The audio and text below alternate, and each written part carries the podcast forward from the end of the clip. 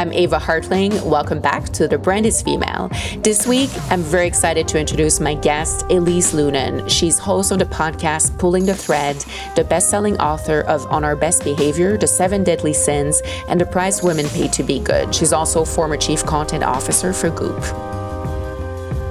This season of our podcast is brought to you by TD Women in Enterprise. TD helps women in business achieve success and growth through their educational workshops, financing, and mentorship programs. Visit thebrandisfemale.com slash podcast and follow the link to find out how TD can help. Elise Loehnen has co written 12 books, five of which were New York Times bestsellers. She was chief content officer of Goop. She co hosted the Goop podcast and the Goop Lab on Netflix. Before that, she was the editorial projects director of Condé Nast Traveler. In her latest book, On Our Best Behavior, she explores the ancient rules women unwittingly follow in order to be considered good, revealing how the seven deadly sins still control and distort our lives, and inspiring us to reach a more balanced, spiritually complete way to live.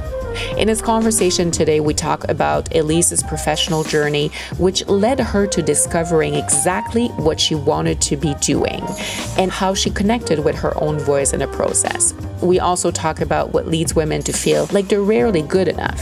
Here is our chat.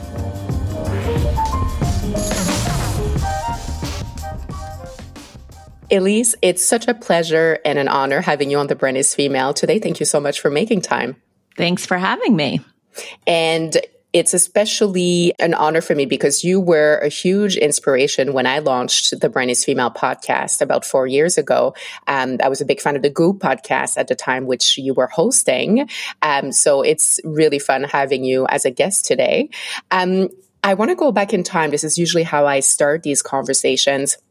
And I'm very curious to know, growing up, what kind of career were you envisioning for yourself? What kind of, you know, mm. job, professional life were you dreaming of at that time? Well, I have always been a big reader. That was sort of, that's been probably the primary through line in my life. I grew up just reading all the time, spending a lot of time at the library, which my mom used as a a community babysitter in some ways. Um, and so I always wanted to be close to words. I also had a fascination with magazines. It was like I growing up in rural Montana, I you know, there was it was like Oz. There was this whole world outside of our small town that was fascinating to me and so I think that I wanted to be adjacent to culture, not necessarily mm. creating the culture, but I think I saw myself as someone who really wanted to be describing what I saw. Mm. Mm. Interesting.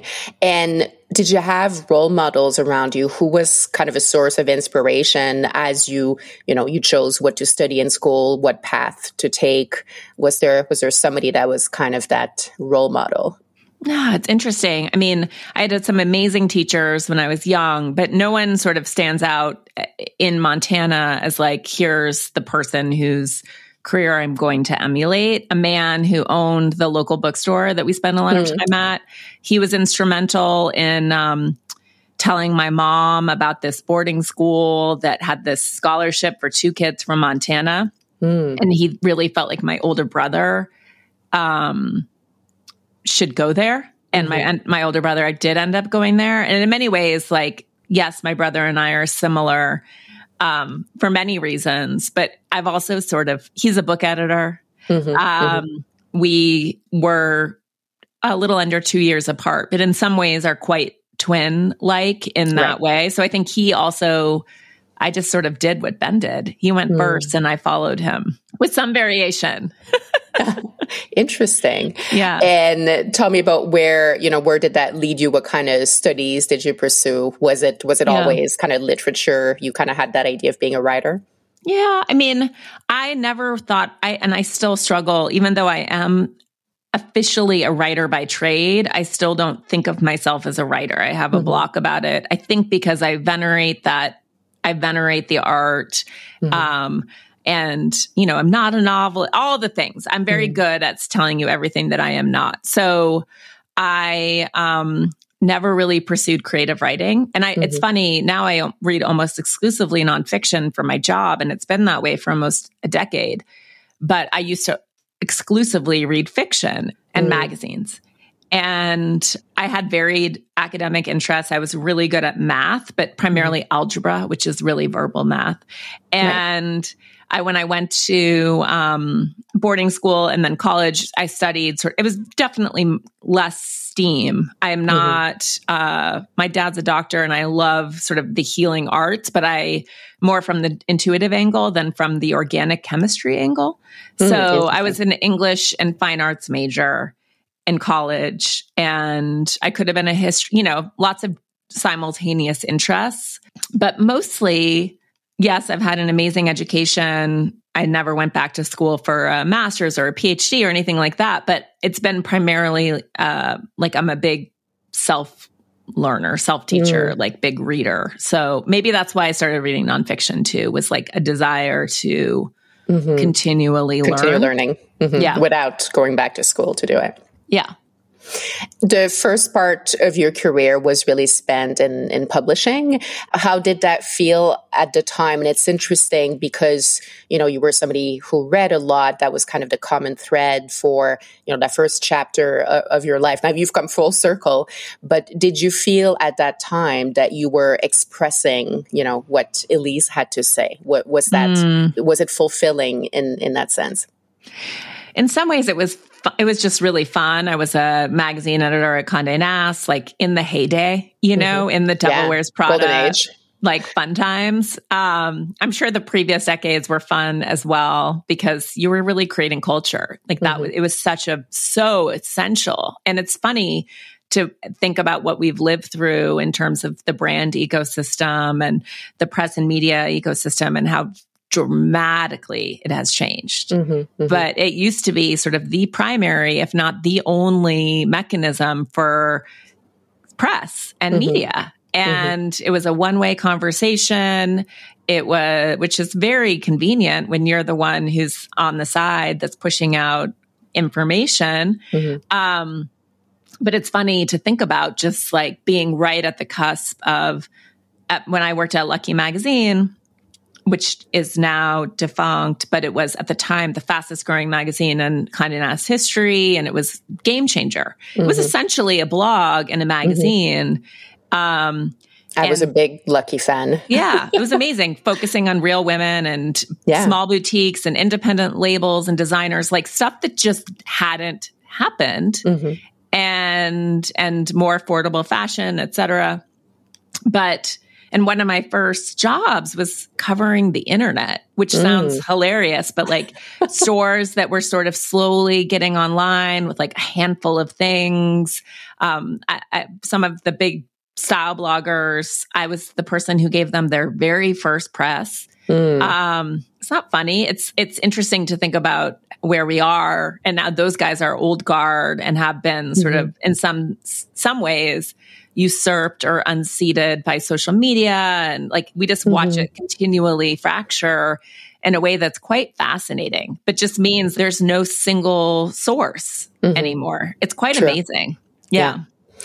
In it's interesting because you know magazine publishing, especially at that time and in the glory days, um, was one of the only media really where there was such a strong voice and a space for women. Uh, you know, traditional media, broadcast media was still, I mean, it's still to this day, we see more uh, more men than women, uh, especially as opinion leaders and, and, and thought leaders. Um, but magazines where, you know, you could write about a feminist topic and I think for a lot of young women growing up, it was kind of that space where it was safe to talk about women's issues and women's rights and mm-hmm. any aspect of women's lives. Um, and you were surrounded by strong women, right? It's one of the categories in publishing where you have a lot of women at the helm of publications making decisions. Did it feel empowering? Did it feel like, you know, these women were, uh, again, maybe a source of inspiration for you? Yes and no. You know, as always, it's it's a complex it's a complex stew, and so some magazines were sort of disruptive and um, centering women's voices told mm-hmm. through the lens of female writers and editors, and there's certainly a lot of that. And then others, it's it's sort of this old guard media, again, going back to this like single one-way conversation, a little dictatorial, mm-hmm. and sometimes you know one of those market research situations where right. you get and i think that's what made made lucky so disruptive even though mm-hmm. we were writing about shopping the women there were brilliant and mm-hmm. incredible writers it's actually very hard to write a bag guide you know of single sentences about 400 handbags where you're not repeating words or phrases it's like it's mm-hmm. actually an amazing puzzle as a writer um, to make it revelatory and fun and interesting um, but at the time, a lot of a lot of that core media was okay. So our reader is a mom of three point two women, um, or there's maybe three, and she lives in Michigan and she lives in Atlanta, and it's this sort of objectification of mm-hmm. women, and then the marketing to them mm-hmm. instead of starting necessarily from that place of which is where Lucky started, which is is this resonant for me? Is this resonant for my friends? Can mm-hmm. I therefore d- assume that it will be resonant for friends of friends which was really how that magazine and i think that was that was again when you think about where we are with media it was pointing the direction towards where it was going which is sort of a self-referential i'm not alone here right? Mm-hmm, mm-hmm. rather than old school media which had started with like let's just we're going to talk to her. Mm-hmm. And um and that sort of projection rather than it coming out of the people who are working on staff so mm. i think it was a hmm. mixed bag and yeah.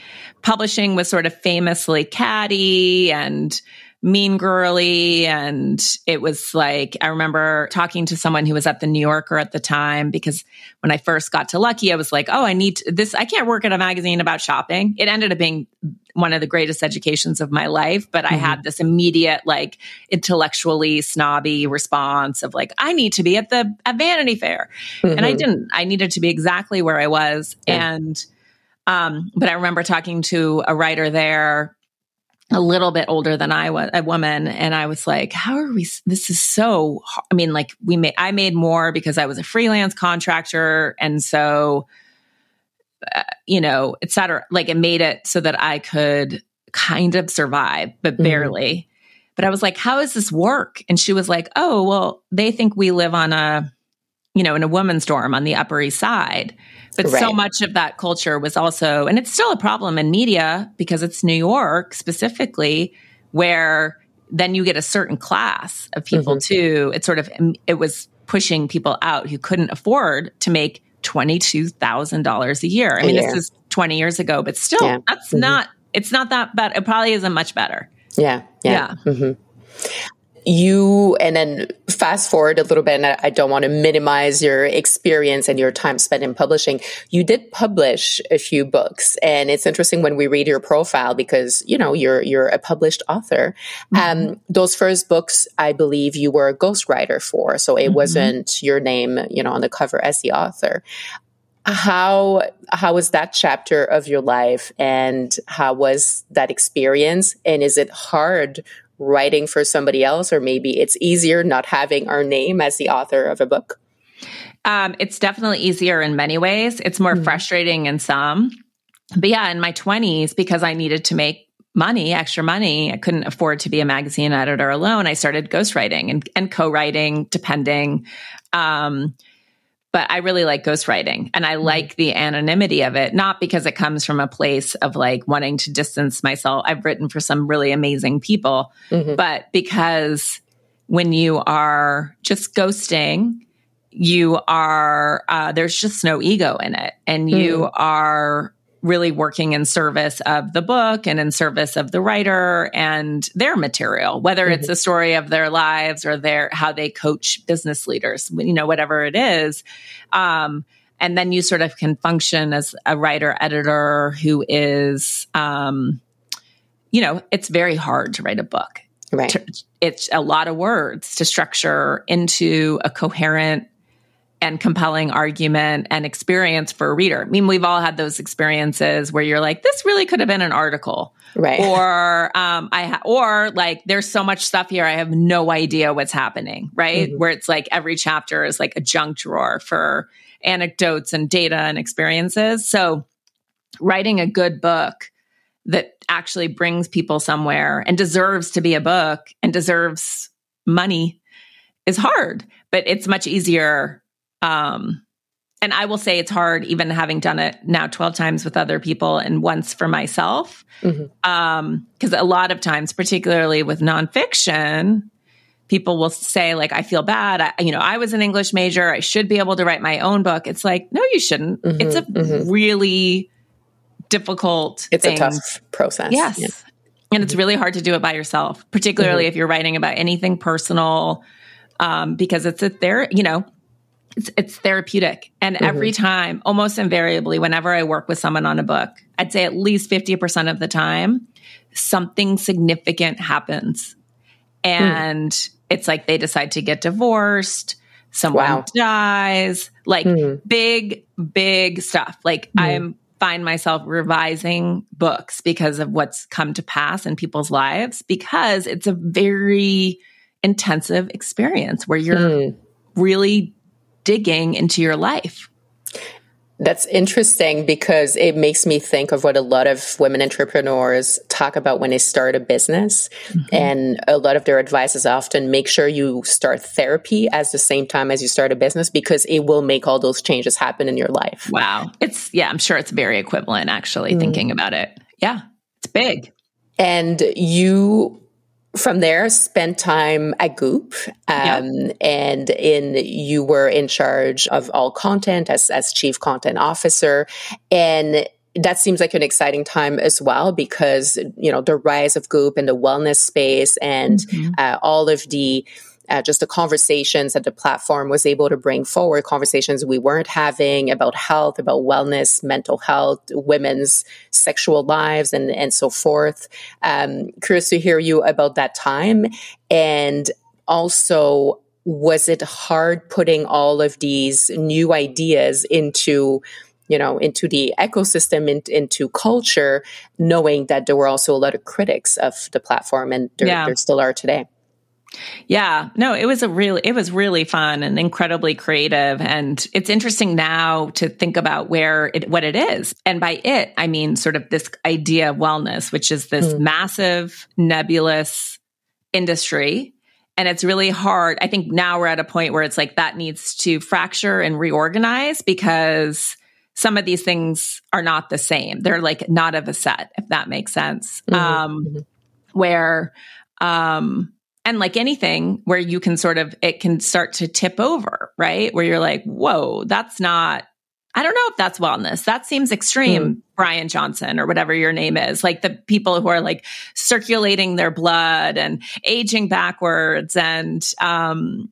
it's wild and it's interesting to see sort of the commercialization and the hmm. commodification mm. of, of the industry which was mm. initially about information and these essential tenets, sort of reminding us of what we all know, but sometimes forget. Mm-hmm. Move your body, sleep, mm-hmm. breathe, drink more water than you want, um, eat whole foods. And then the way that it becomes sort of sliced and diced uh, to the point where it becomes like so almost impenetrable. So, mm-hmm.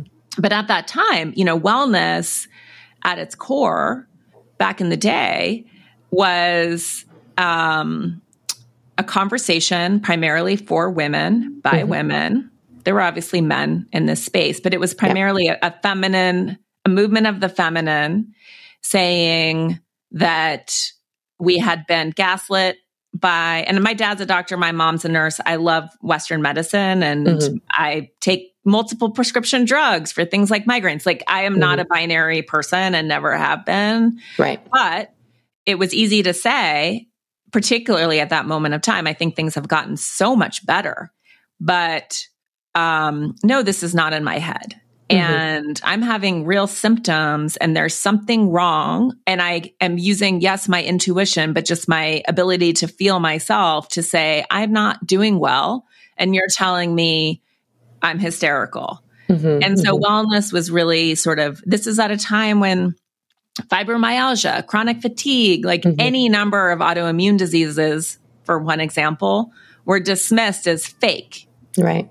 And so wellness was a way of speaking into existence what was present for women, but had not been diagnosed. Mm-hmm. So writing things like about PCOS, polycystic ovarian syndrome, mm-hmm. and having legions of women write back and say, Oh my God, this you are describing done in concert, you know, with an OBGYN, but who's saying like, this is, this is me. You are mm-hmm. describing mm-hmm. me. I've never been able to get a diagnosis.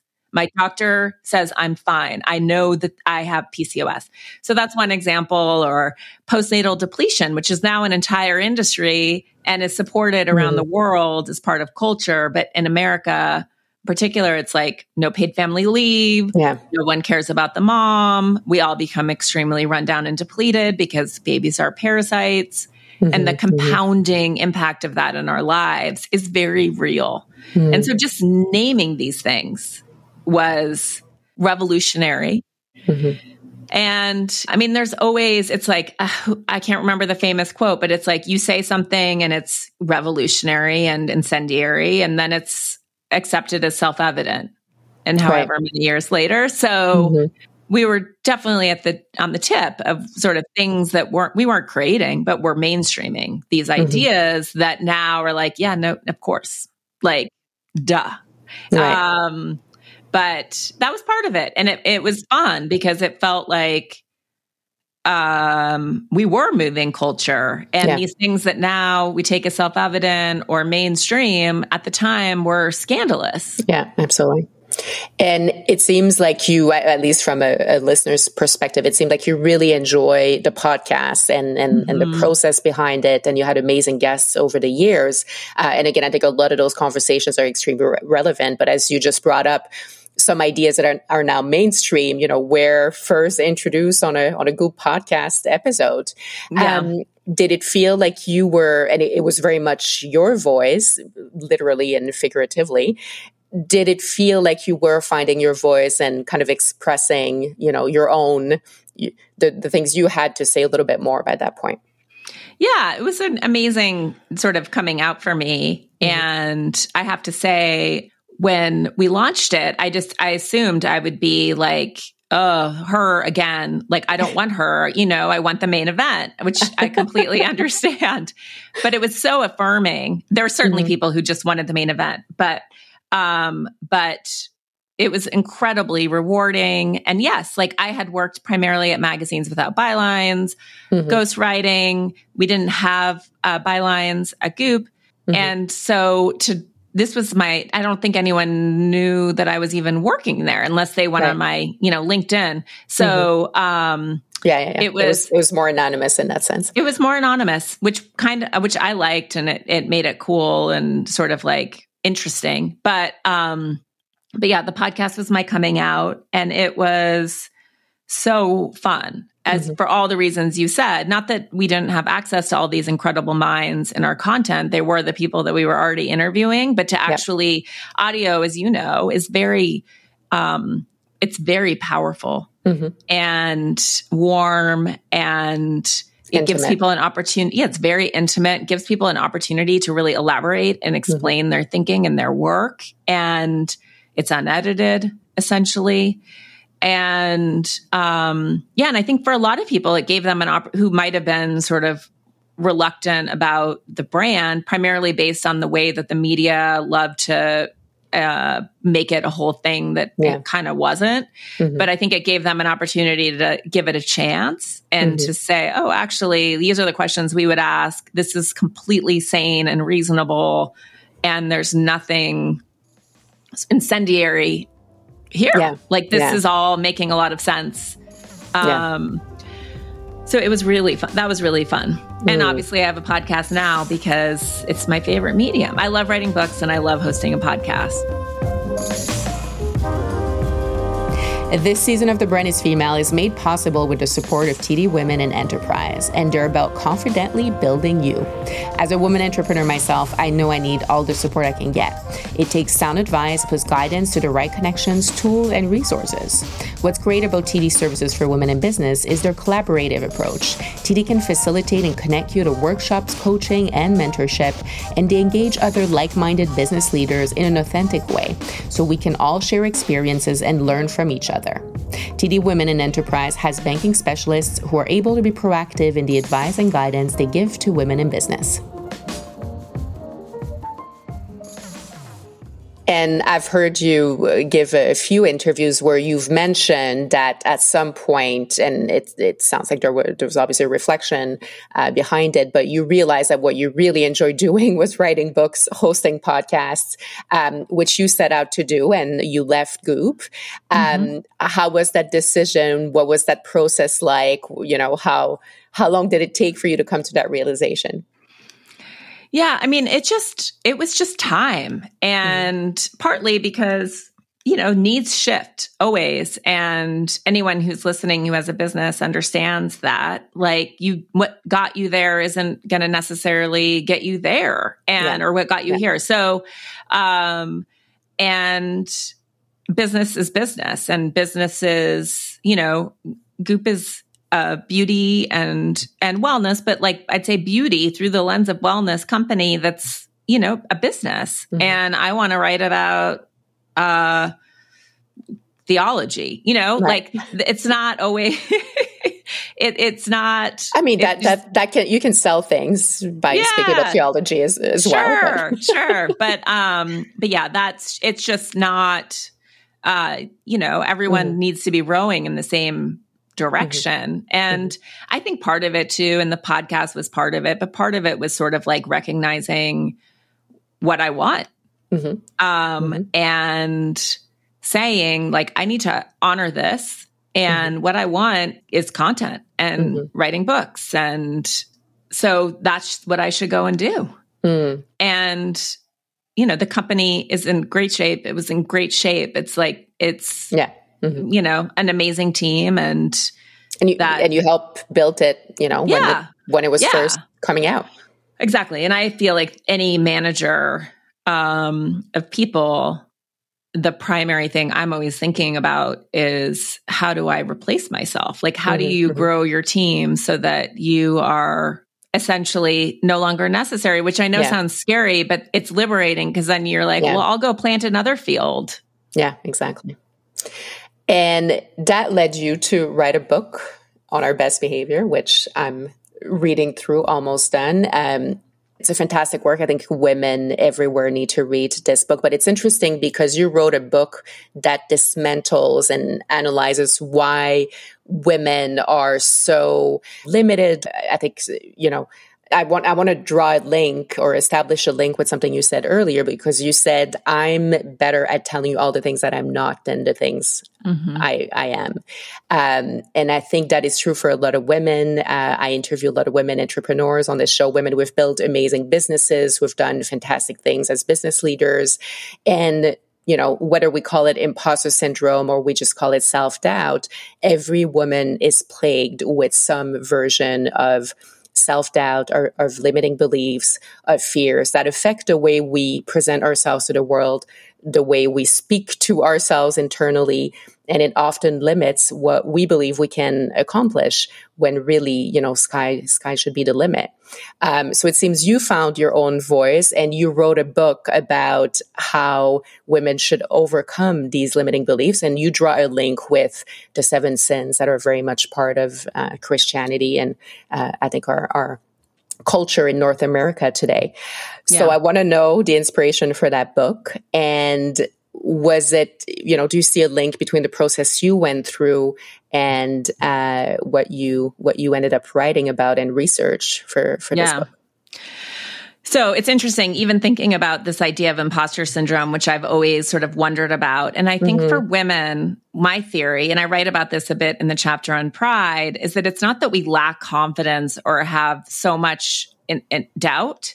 I think that it's more of a reflexive response to a culture that tells us that we should have doubt and that we are going to be fact checked and policed and put back in our place. Mm-hmm. And so I think that so many of us, and it's why I like, I get so mad when I see sort of often men saying, like, be more confident, ask mm-hmm. for what you want, you know, negotiate, because I don't feel like I observe a lot of imposter syndrome so much as I observe women calculating mm-hmm. how they need to um, represent themselves and get their needs met without invoking someone's reflexive need to put them back in their place or to remind them of all the things that they're not. So I think it's mm-hmm. a really good question and it's something I ask myself all the time. How much of this is self-doubt versus me operating mm-hmm. in our culture just on autopilot. Mm-hmm. Where I know you're not going to say, Well, I, I, didn't know that you were a historian. At least you're not going to say that. But it's almost like I'm just waiting for the other shoe to drop and for someone to say, Let me check your credentials. Because we've experienced it. And often yes. I, I'm allergic to the term imposter syndrome. I use it because it's the concept we use to describe, you know, that notion. But I think it's really, we are, you know, operating in a system that wasn't built by us for us and we are used to facing the obstacles the walls the criticism you know the questioning no wonder yeah. we have imposter syndrome exactly so the book as you mentioned it's about these cultural ideas of what mm-hmm. it is to be a good woman mm-hmm. and it turns out that these ideas of what it means to be a good woman i would say a good woman is um, selfless puts needs no rest puts others people's needs before her own wants has no longing desire appetite hunger has no real need for mm-hmm. affirmation or praise or recognition and never gets upset about mm-hmm. any of this mm-hmm. and she sounds perfect she sounds perfect. And I recognized in myself this like need to be good and to be recognized and validated as good and mm-hmm. how mm-hmm. scary it is as a woman when there's an assault on your goodness. When we say she's a bad person, she's a real mm-hmm. bitch, she's a bad mother, she's mean, she's ambitious. I mean, we all know that she's selfish. You can cancel a woman mm-hmm. on that. She's mm-hmm. not a perfect ally. We destroy them, we like send them away. Mm-hmm. Meanwhile, men are conditioned and programmed for power. And as long they can do anything, they can be as terrible and reprehensible as they want. Absolutely. Cue Elon Musk. But as soon as Trump, Donald as Trump. soon as, yeah, as soon as they lose power, it's only mm-hmm. weakness. Mm-hmm. At which point we stop venerating and excusing their behavior. But mm-hmm. when we see them as powerful and rich, like, forget it. We'll excuse anything we'll excuse anything. But for women, it's this like idea of goodness and it's mm-hmm. a cultural idea. It's not an absolute value. And we will do anything to protect and create this shield of goodness. And I recognize this instinct in myself and that I would police myself according to these ideas and berate myself and then turn and police other women. Mm-hmm. And so I really, the genesis of the book, no pun intended, but I wanted to like know where it started and where uh, patriarchy, which I mm. also wanted to understand if that was a foregone conclusion or where that came from. But when did patriarchy become moral? Mm-hmm. And when did it become, and why is it in the bodies of women? And I mm-hmm. didn't grow up in a religious household. And this book is not about religion per se, it's about culture and how yeah. contagious culture is and how we whisper it into each other's ears, how it's a virus.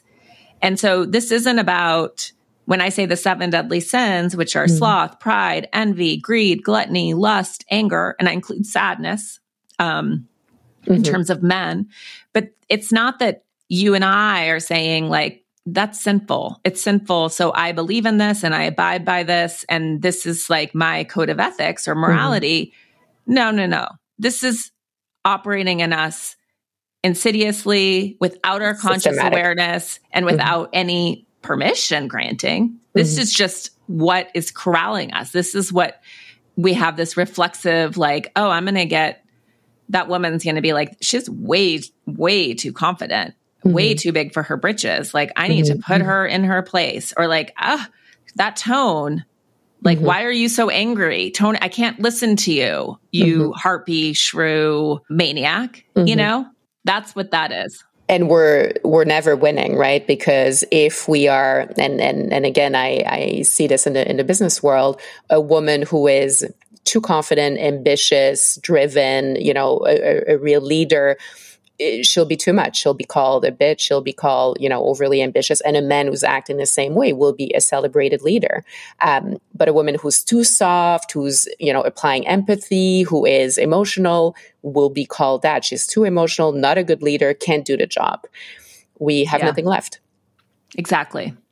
No. So this is, we understand the system because mm-hmm. it runs us. Mm-hmm. And so I think so much of our behavior is a function of learning how to survive and and sometimes thrive in this system. And I mm-hmm. think that what the result is for all of us is this massive denial of self mm-hmm. and all of our own wants and desires and ambitions. And then most markedly, I think because we perceive these feelings of envy and and mm-hmm. greed and mm-hmm. all of that as yeah. bad we are suppressing it and repressing yeah. it and then projecting it onto each other and you know, I write a lot about envy, for example, and yeah. this idea of wanting and mm-hmm. how. Um, I love that part of the book. That was eye opening. Jealousy yeah. is not necessarily bad. it's not necessarily bad. It's very human. Mm-hmm. You, it shows you what you want. Yeah. That someone has something or is doing something that you want for yourself. But instead mm-hmm. of recognizing that, I think most of us just have this feeling of badness. Yeah. And this person's making me feel very bad and uncomfortable. And so instead of understanding that that's essential information, this woman is pushing on a dream you have for yourself. She's showing you what you want. Wow, powerful. We mm-hmm. say, I we scarcity kicks in mm-hmm. and we s- immediately look to deprecate her and yeah. it's like I don't like her she rubs me the wrong way who does she think she is mm-hmm. why her and not me like we just can't wait for her to be put back in her place mm-hmm. and mm-hmm instead and miss miss all of the information of our soul saying no pay attention do what she's mm-hmm. doing watch her you don't mm-hmm. need to mm-hmm. replace her you don't need to dethrone her you don't need to deprecate or deny her you need to move in this direction mm-hmm. mm-hmm. and there is room for all of us actually if more of us go it expands the mm-hmm. world gets bigger exactly yeah and how do we you know, apart from reading your book and understanding the the systems at work a little better, how do we dismantle this? How can we make change happen? And it's probably you know in our daily practices and and and everyone uh, kind of making small changes, but something that comes up for me when you talk about envy is you know that notion of women competing uh, with each other is is often talked about. A, a, lot of women see it at play, want to don't like it. You know, we want to be supportive of other women, but we've all seen environments where women kind of fall back into that competitive yes. mindset that stems from scarcity. Um, how can we unhook that? How do we break agreements with these patterns? Yeah. So, and that's why I think envy, and I knew it would be. I had to fight my editor because she had such a reflexive, like, I'm not that. I love women. I only work with women. Uh, you know, just like this franticness, which I recognize because it's so unsavory. Right. Mm. And, and then ultimately like as she let the chapter in she started to recognize it in herself and and mm-hmm. around her as sort mm-hmm. of one of our very subtle and insidious patterns mm-hmm. and this chapter as i've talked about it with women is very relieving because they, they are it's it's it becomes very confessional and they're telling me like actually like men in my life have been really supportive and it's the women who mm-hmm. have been you know, I expect more. For, I, it's just because I expect more from women or whatever it is. But it's the it's the lack of solidarity from other women that they experience most acutely. But yet we're sort of both trained to sort of say it's them, it's the men, it's out there, yeah, and also to sort of paper over out of fear of losing more equity all of that bad feeling and just be like hashtag women supporting women yeah, hashtag exactly. female empowerment and then when we just sort of try to move into the performance of solidarity rather mm-hmm. than attending to like what are very tender wounds. Mm-hmm. And a lot of, I think, guilt, anxiety, shame for all women when we have been too shitty to each other. Sorry, mm-hmm. I hope it's okay that I said that word. Absolutely. Um, and so, what needs to happen is to let that all come out. And then for us to acknowledge that it's present mm-hmm. and sort of collectively move it and then watch ourselves and watch those feelings when you, when another woman is like, well, I want to have a podcast. And it's mm-hmm. like, what's happening in your body? Can you breathe through that? And then can you figure out how to help her, support her, and vice versa? Um, and it's really what's what's also amazing is um with this owning of wanting because i think so many of us there's no modeling for this. We have so much shame about it. We can't it took me 40 years to be able to even know what i wanted much mm-hmm. less say it and much less do it. Mm-hmm. is start the practice with each other. And i just did this with a group of women earlier this week that was quite moving because mm-hmm it's a group of women. They gather with some regularity, uh, maybe once or twice a year. I think they meet online. Um, Venn diagram of interests and worldview. And part of the process was for us to go take a few minutes and write down what we want, what we like really, really want. And it has to be, it had to, not for others, not like I want my children to get into the top two schools of their choice, but mm-hmm. for yourself. For ourselves. And what is so feels so shameful, embarrassing, prideful, like you can barely admit it to yourself, much less like speak it out loud. Like, mm-hmm. what's that? And a lot of women had trouble sort of actually getting there. They had to be pushed. Um, and then we went around the circle, and pe- some people were crying. You could feel the um, anxiety in the room. You could mm-hmm. feel the scarcity as we got started. This like what if someone wants what I want? Like, uh, you know, just the anxiety was palpable. And then we all went around, and there were two things. One, everything was entirely reasonable. Hmm. And um, so it wasn't like, I want to be Beyonce. It mm-hmm. was mm-hmm. um, like, I want to write whatever it was. Mm-hmm. It was mm-hmm. like completely in, inbound. I want to have and, success in my own career, or you know, yeah, mm-hmm. I want to start a jewelry line that's like mm-hmm. Uh, successful and yet responsibly sourced at every level mm-hmm. of the supply chain. And I want to create a new paradigm for the jewelry industry in order to do this and like t- tell consumers. One example, I want to write a children's book about spirituality that like actually really sells well and supports me financially so, two examples.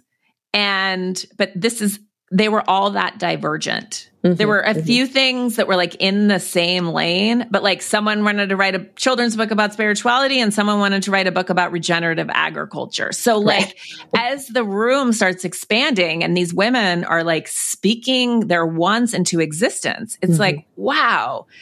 First of all, I want all of this to come true mm-hmm. for, for our world Mm-hmm, there were mm-hmm. a lot of beauty and what was expressed. And second of all, like there is, we all want different things. Yeah. And we're all, I mean, it gets into the chapter on pride. We're all uniquely gifted, mm-hmm. uniquely abled. And like, I don't want the same, even though we might seem like we're in the same space, we yeah. want very different things, mm-hmm. very different that's fascinating. And you've i think you've described a women's circle. And i know as a result of your book a lot of women are getting together having yeah. circles. Uh, you had a conversation about this on your podcast recently as well. Uh, i think that's a, a, beautiful setting and a beautiful way for women to reflect together and you know f- be able to truly support each other it also makes me think uh, we have a, a, mutual friend in, in Jackie Leonardini, who's this mm. wonderfully gifted energy healer who was on your podcast recently. And uh, she, your conversation with her was about fear. Um, and I think she would say, you know, when you operate out of love and not out of fear, this is when you're supporting yourself and you're supporting others. Um, yeah. So it's a different energy, right? Yeah, no, absolutely. And she's been incredibly helpful with me in terms of you know, in Pride, for example, which women are scared of because, mm. um, one, they don't want to elicit someone else's envy. So it's better to sort of operate in the shadows. Mm-hmm. Um, but two, we're, mm-hmm. we're culturally, we destroy women who we think are too big for their britches or the tall poppy in the poppy field. Like all we do is sort of watch women rise until they get to a certain point and then we destroy them. Mm-hmm. And we can say it doesn't have anything to do with our lives. They're famous or they're female founders or whatever they are, but it does. This is like a playbook. It's mm-hmm. in you, it's in me of like, do not dare to be seen because nothing good comes from that. Yeah. And Jackie has been instrumental in shifting that thinking and that that paradigm for me and saying on a spiritual level, actually the opposite is true. Like the more light you can you hold shine. and yeah. the more you shine, the mm safer you are. Mm-hmm, mm-hmm. And within that sort of shining the light and bringing people into this experience, it's like army might not be the right word, but mm-hmm. there's like a co- you're you're bringing in a corps of people mm-hmm. who are creating like more light even more, more protection. light. Exactly. Yes. And I think it's so important for women because again, we have so few role models. We have so few, you know, examples of women. I mean, there are more now, but when I started my career, you know, over 20 years ago, it was hard finding a woman who was a role model in business because if you read about successful business leaders, entrepreneurs, they were 98% male. Um, yeah. But again, women have been afraid to shine and to show their, you know, their pride, their ambition. And I think the more of these visible role models we have, the more we're going to inspire others to follow that yeah. path. And, you know, to your, to your, the name of your podcast, one of the things that I sort of hear a lot and that always gives me pause is sort of one people saying like well it used to be a matriarchy and it's like actually there's no real evidence of that like yes some matrilineal cultures but there was never like a a dominance based oppressive hierarchical culture run by women right and i don't want that Mm-hmm. I want a culture of reconciliation and balance. Mm-hmm. And I you see this in business too where it's like we'll just we'll just have more women and yes, mm-hmm. we need mm-hmm. equity. I'm not suggesting mm-hmm. that we don't need equity. We're so far from equity. Yeah. But it's not enough to sort of sanitize traditional yeah. business structures and patriarchy with our femininity. Just, yeah, just throw in some women and throw in some women because we are perfectly capable. We all know this of being toxically masculine. Mm-hmm. Exactly. And mm-hmm. we, we need is balance. We need mm-hmm. men who have their full expression of mm-hmm. their feminine coming up, where they're in their care, nurturance, creativity at home and at the mm-hmm. office. And we need women who are also embodying both. And so mm-hmm. the answer is not let's balance it just by genitalia. Yeah.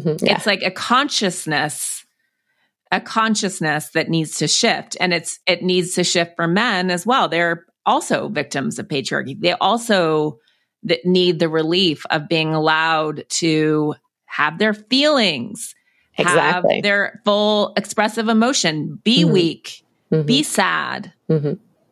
talk about men's mental health recognize yeah. that you know there are there are things that men need to address so every man should also be reading your book it's not just yeah. for women no, I think men, I feel like it's 99% women, but I've heard mm-hmm. from some men who have been inc- maybe more moved by the book than women. I think men mm-hmm. are scared to read it because mm-hmm. they think it's going to be sort of like men are the worst and yeah. get rid of the men. Anti men. Um, Anti men. It's not. I'm married to a lovely man. I have 2 mm-hmm. sons. I am not interested in destroying men. I'm interested in, con- I'm concerned. I'm more mm-hmm. concerned about men in some ways than mm-hmm. women.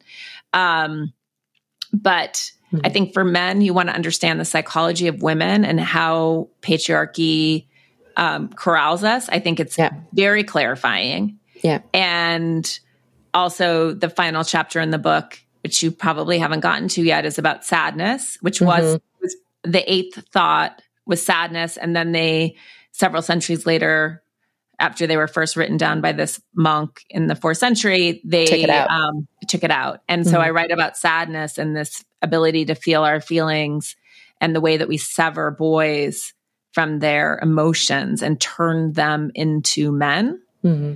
Um, I write a lot about the work of therapist Terry Real, who works with men, but how incredibly wounding that is, and how the primary symptom of that is toxic masculinity.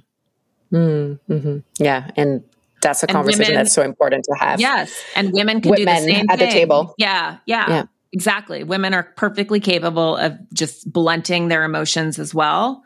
Um, mm. sort of never cry at work, never, you know, all of that, that performance of their more masculine side is in some mm. ways the exact same thing. Mm. In closing, and this is how I like to end these conversations, if you had to share two tips to women, and in this case, maybe women who are trying to, you know, break those take apart these self-limiting uh, notions that are that are innate and, and and part of our part of our lives. Where do you suggest they start? So part of it is like listening to those internal voices and just tuning in and recognizing that they're actually not you and that there's mm-hmm. so much you're going to hear a lot of moralizing. And it's important to start interrupting. So like it's the moralizing of like I was bad yesterday. Like I ate the pizza. I need mm, to be hmm. good today. Yeah. It's the I took like, a nap. I took a nap. I can't sit here and watch TV. Like I need to go and do something. Like I'm lazy. It's that sort of talk that is that's the cultural cattle prod that's keeping us engaged in these patterns. And so part the first step is to, to actually hear the voice, that inner critic and recognize like this isn't me and I don't want to talk to myself like this anymore. Um, and then, yeah, get together with some friends and circle the book, like workshop it together. And um, it's a framework really for start mm. starting to understand how this is. And we need each other's support. Like the work can go quite fast. I've seen it. Once you're like, oh, we can all, we, if we all push against this, it's hard to be the one deviant woman. Um, but if we mm-hmm. all start recognizing this and pushing it together, then I think culture mm-hmm. starts to change quite rapidly. Mm, love that. Well, thank you so much for these insights. Thank you for sharing your journey with us. And thank you for your time. I'm so glad we spoke today. Thank you for having me. And thank you for this magnificent book. Oh, thank you. Thank you to TD Women in Enterprise for their support of The Brand is Female. You've got it in you to succeed. Let TD help guide you. Visit thebrandisfemale.com slash podcast and click on the TD logo. Thank you for listening today. If you did enjoy the show, don't forget to leave a review and subscribe so you don't miss any episodes. Thank you so much for listening to a podcast by The Brand is Female. I'm Eva Hartling, and this episode was produced by our team. Sound engineering by Isabel Morris, research and production support Claire Miglionico.